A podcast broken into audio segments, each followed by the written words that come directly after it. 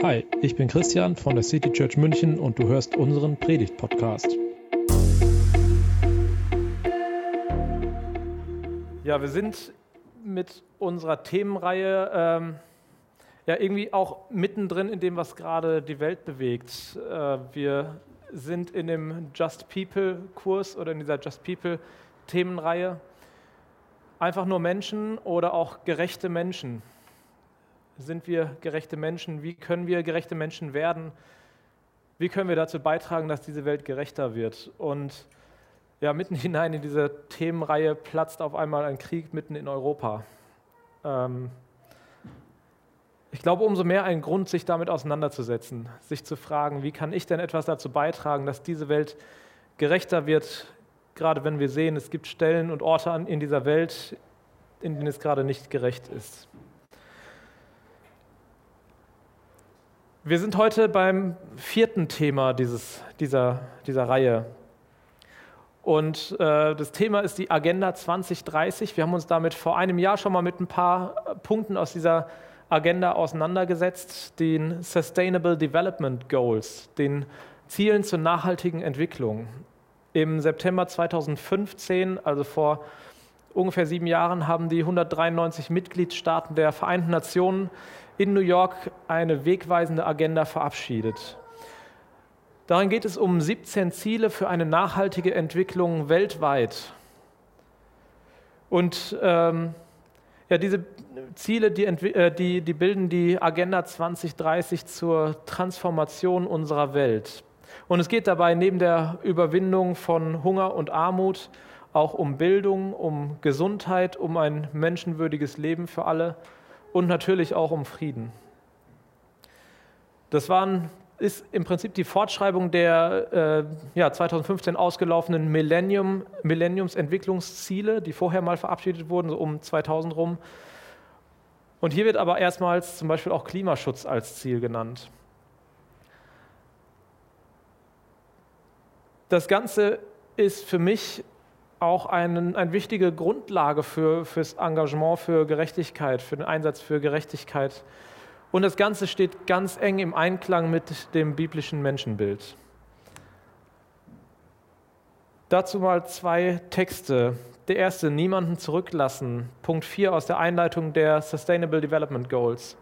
Wir verpflichten uns auf dieser großen gemeinsamen Reise, die wir heute antreten, niemanden zurückzulassen. Im Bewusstsein der grundlegenden Bedeutung der Würde des Menschen ist es unser Wunsch, dass alle Ziele und Zielvorgaben für alle Nationen und Völker und für alle Teile der Gesellschaft erfüllt werden. Und wir werden uns bemühen, diejenigen zuerst zu erreichen, die am weitesten zurückliegen. Und dazu äh, Verse aus dem Lukasevangelium vom verlorenen Schaf. Er, also Jesus, sagte aber zu ihnen dieses Gleichnis und sprach, welcher Mensch ist unter euch, der 100 Schafe hat und wenn er eines von ihnen verliert, nicht die 99 in der Wüste lässt und geht dem Verlorenen nach, bis er es findet. Und wenn er es gefunden hat, so legt er sich auf die Schultern voller Freude und wenn er heimkommt, ruft er seine Freunde und Nachbarn und spricht zu ihnen, freut euch mit mir, denn ich habe mein Schaf gefunden, das verloren war. Die, die verloren sind, die, die benachteiligt sind, die, die am weitesten zurückhängen, zurückliegen, als erstes in den Blick nehmen. Wir wollen niemanden zurücklassen, leaving no one behind. Das ist die Einleitung der SDG, der Sustainable Development Goals. Darauf haben sich die Vereinten Nationen geeinigt. Es geht darum, die Ärmsten zuerst in den Blick zu nehmen und sie als unsere Nächsten wahrzunehmen.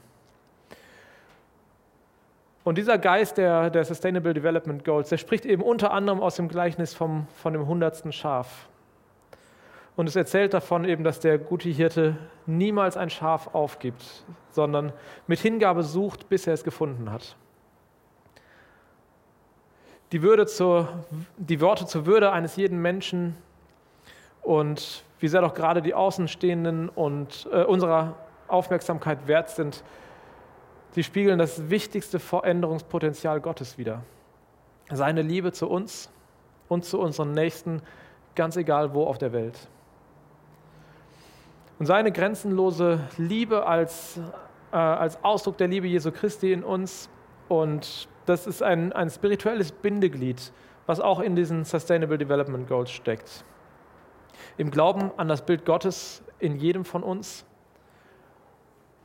ist die Würde eines jeden Menschen und der Schöpfung für uns ganz zentral.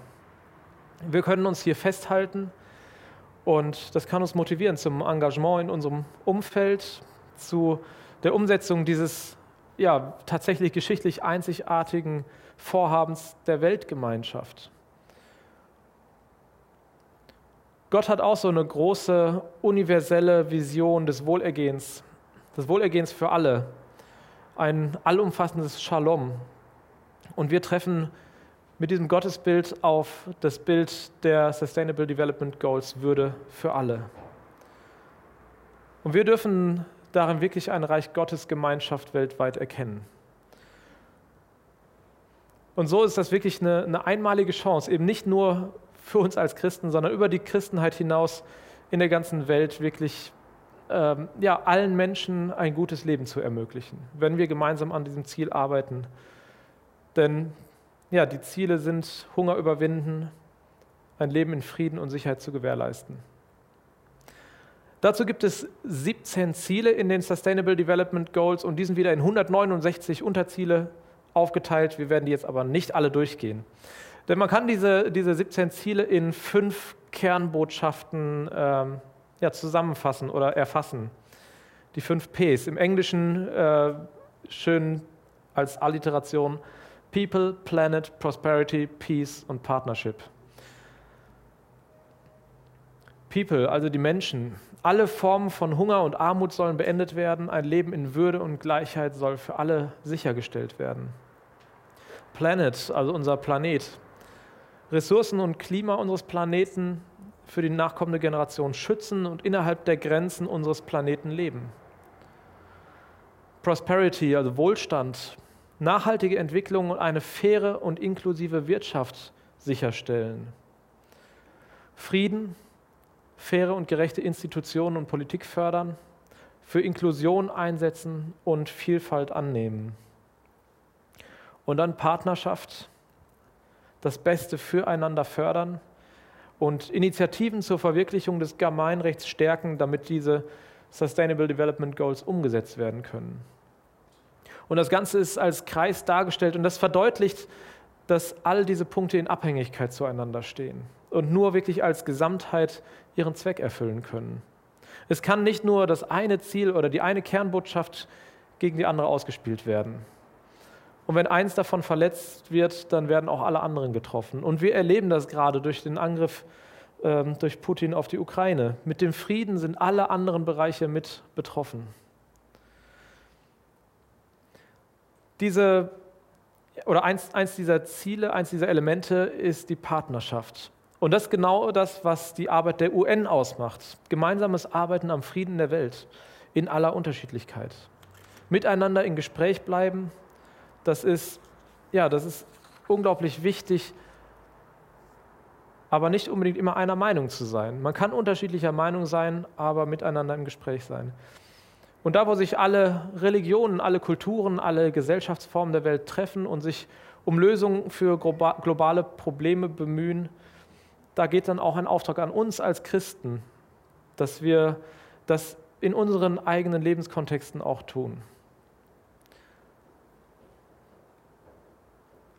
Eine der wichtigsten Erkenntnisse aus den letzten 40 Jahren globaler Entwicklungshilfe und Entwicklungspolitik ist, dass unsere westliche, unsere gängige Vorstellung von Wohlstand auf der ganzen Welt große Schäden bei Mensch und Natur angerichtet hat. Dass wirtschaftliches Wachstum in vielen Ländern große soziale Ungleichheit gebracht hat. Innerhalb der Länder, also auch bei uns hier in Deutschland, in den USA oder in anderen Ländern, aber eben auch zwischen Gesellschaften. Menschenrechte werden verletzt, der Sinn für Solidarität innerhalb und zwischen Gesellschaften wird geschwächt. Und heute sehen wir die Folgen davon in der Schöpfung, zum Beispiel in der Biodiversität, in der Artenvielfalt oder in der globalen Erderwärmung. Und das hat ausgelöst, dass so ein Suchprozess stattgefunden hat nach einem neuen Verständnis für Entwicklung und Wohlstand.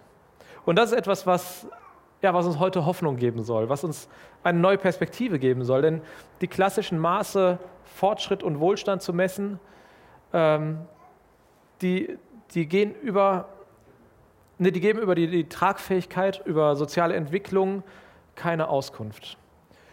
Und deshalb ist es umso wichtiger zu fragen heute, was ist denn ein global gutes Leben? Und wie oder kann überhaupt, wie kann es für die Gesellschaft, für die Gemeinschaft gewährleistet werden? Und das ist eine Frage, die hinter diesem SDG steht. Ein globales Verständnis, ein neues globales Verständnis von Wohlstand, das über die verengte Betrachtung vom Bruttoinlandsprodukt, Bruttosozialprodukt oder Pro-Kopf-Einkommen hinausgeht. Es geht um eine Umgestaltung von Volkswirtschaften hin zu einer nachhaltigen Entwicklung. Zum Beispiel durch verantwortungsvolle Konsum- und Produktionsmuster oder durch saubere und bezahlbare Energie. Und wir können die, diese Sustainable Development Goals als einen Hinweis darauf nehmen, welche verschiedenen Würde und Wohlstandsdimensionen menschliches Leben hat und wie tief sie miteinander verwoben sind. Den Hunger überwinden können wir nur wenn wir sorgsam mit den natürlichen Ressourcen umgehen und nachhaltig gute Arbeitsplätze ermöglichen. Und andererseits verdeutlichen diese Sustainable Development Goals, dass alle Bereiche des Lebens und auch alle globalen Herausforderungen wie Klimapolitik, nachhaltige Entwicklung und Armutsbekämpfung unmittelbar miteinander verbunden sind. Ja, und die, diese Ziele, die sollen uns helfen, die Welt enkeltauglich zu machen dass sie nicht nur für uns tauglich ist, solange wir leben, sondern auch für unsere Kinder, Enkelkinder und darüber hinaus. Das Problem ist, jeder Plan ist nur so gut wie seine Umsetzung. Und wir sehen gerade, dass nicht alle mitziehen, dass es durchaus da Abweichungen von gibt, dass nicht alle an dem guten Leben arbeiten.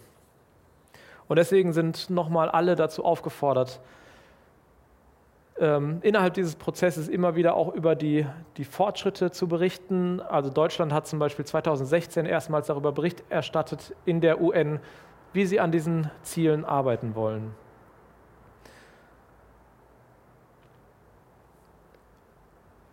Die Frage ist, wer ist denn auf die ganze Idee gekommen? Das haben tatsächlich nicht die reichen westlichen Wälder, äh, Länder äh, erfunden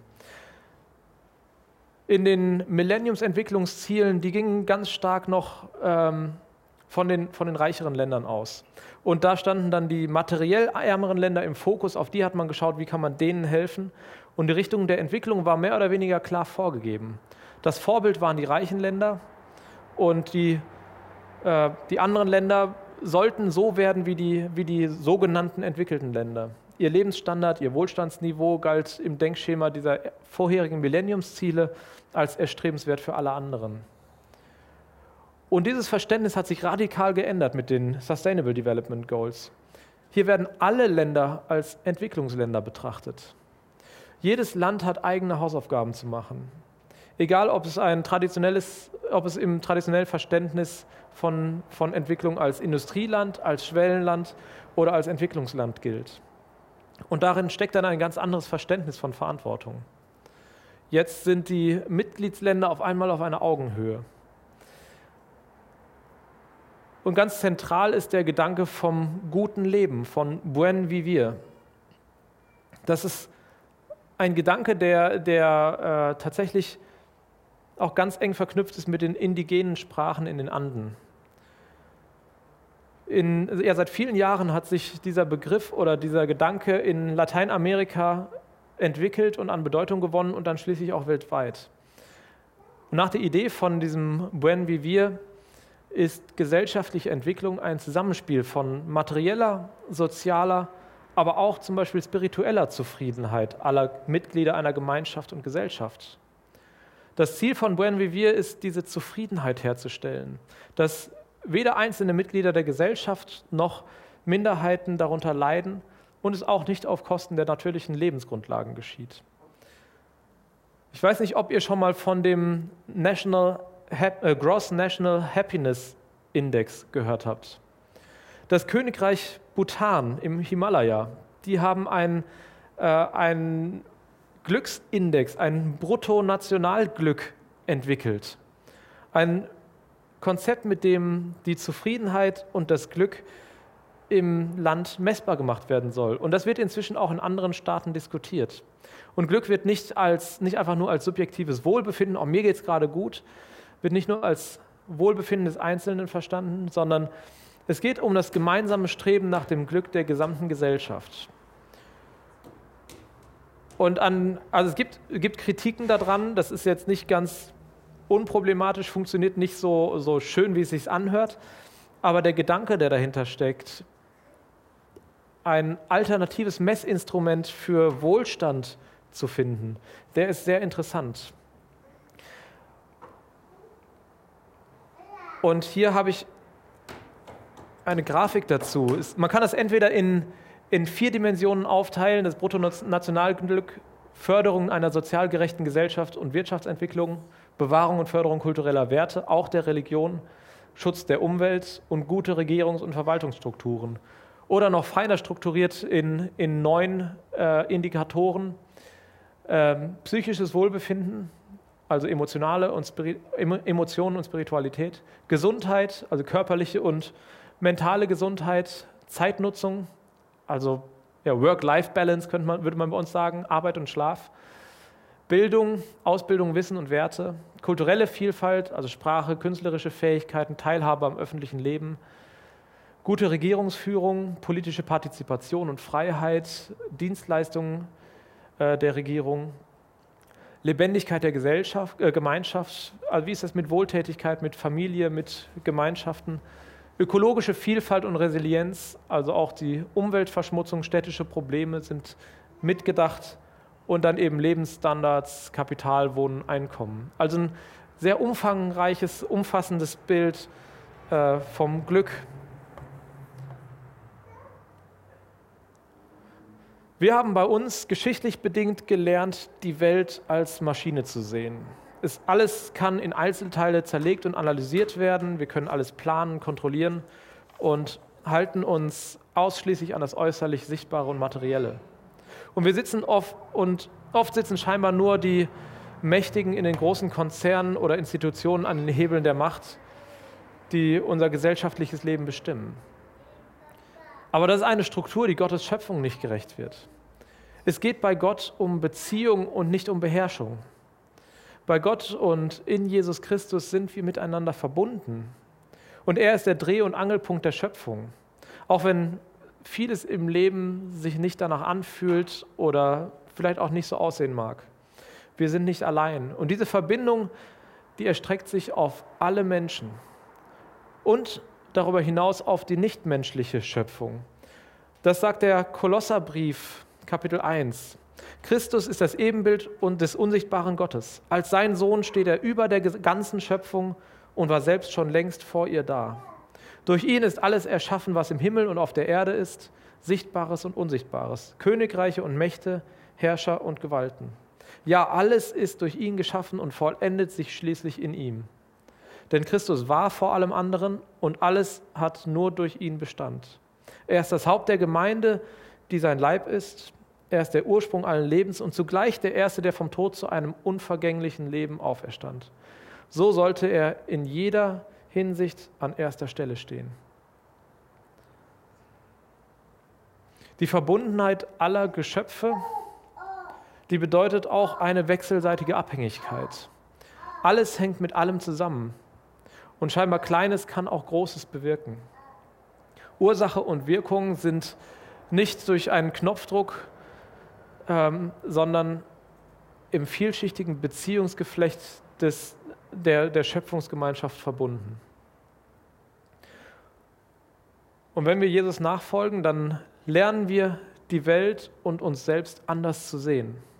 Wir können den Beziehungen von Menschen, Mustern und Institutionen aufmerksam nachgehen.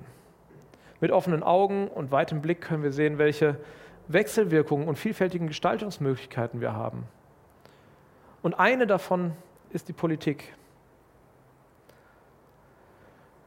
Diese Sustainable Development Goals, die sind nicht nur ein politisches Instrument, mit dessen Hilfe wir Entscheidungsträgern und, äh, Entscheidungsträger und Entscheidungsträgerinnen der Politik daran erinnern, dass Deutschland diese Ziele mit unterzeichnet hat, dass wir dafür stehen.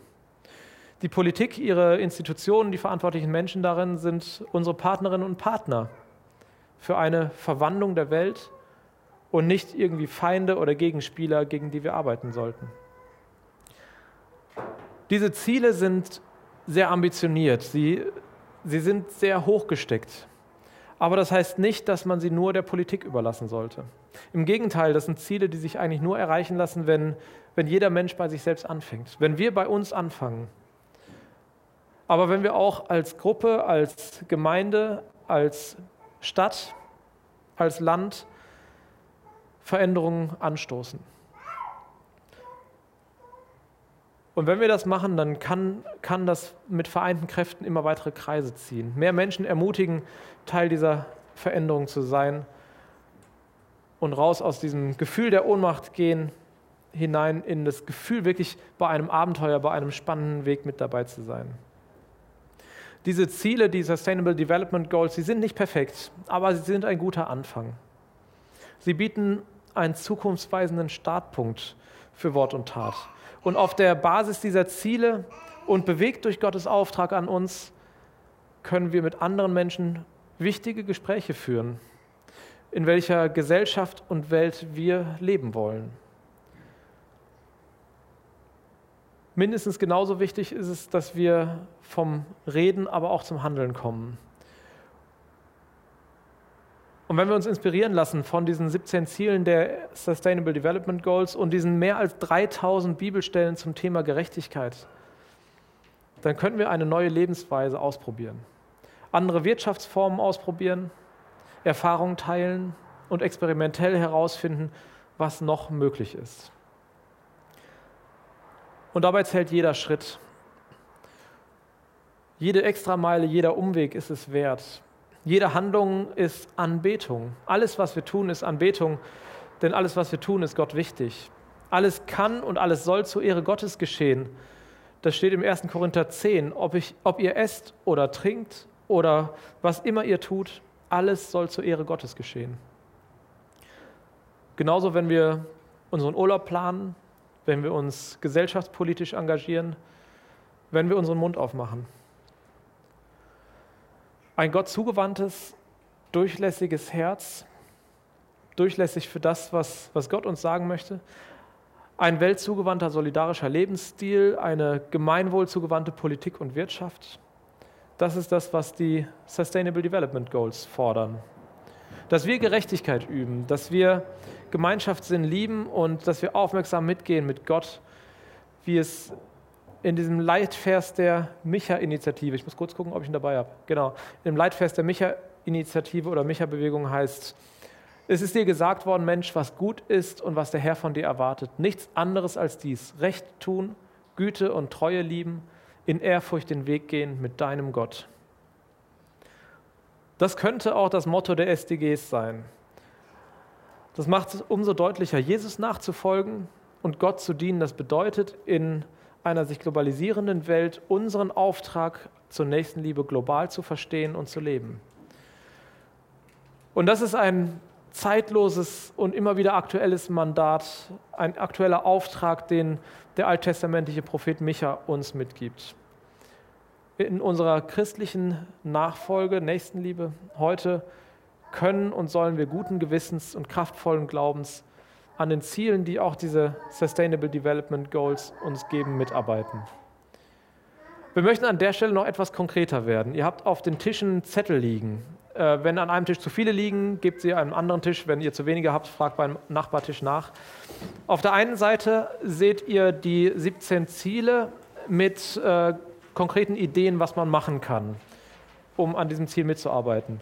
Und auf der Rückseite habt ihr das ganze Blanko. Ich weiß nicht, ob ihr einen Stift dabei habt. Wenn ja, könnt ihr da was aufschreiben. Sonst könnt ihr auch zu Hause euch einfach nochmal die Zeit nehmen, darüber nachzudenken. Was sind denn Dinge, die ich persönlich oder die wir als Gemeinschaft anstoßen können, wo wir mit dabei sein können, wo und wie wir uns einsetzen können für eine nachhaltige, für eine menschenwürdige und ja, für eine Welt, die immer mehr dem Reich Gottes entspricht die so ist, dass die Gerechtigkeit, die Liebe Gottes allen Menschen zugutekommt.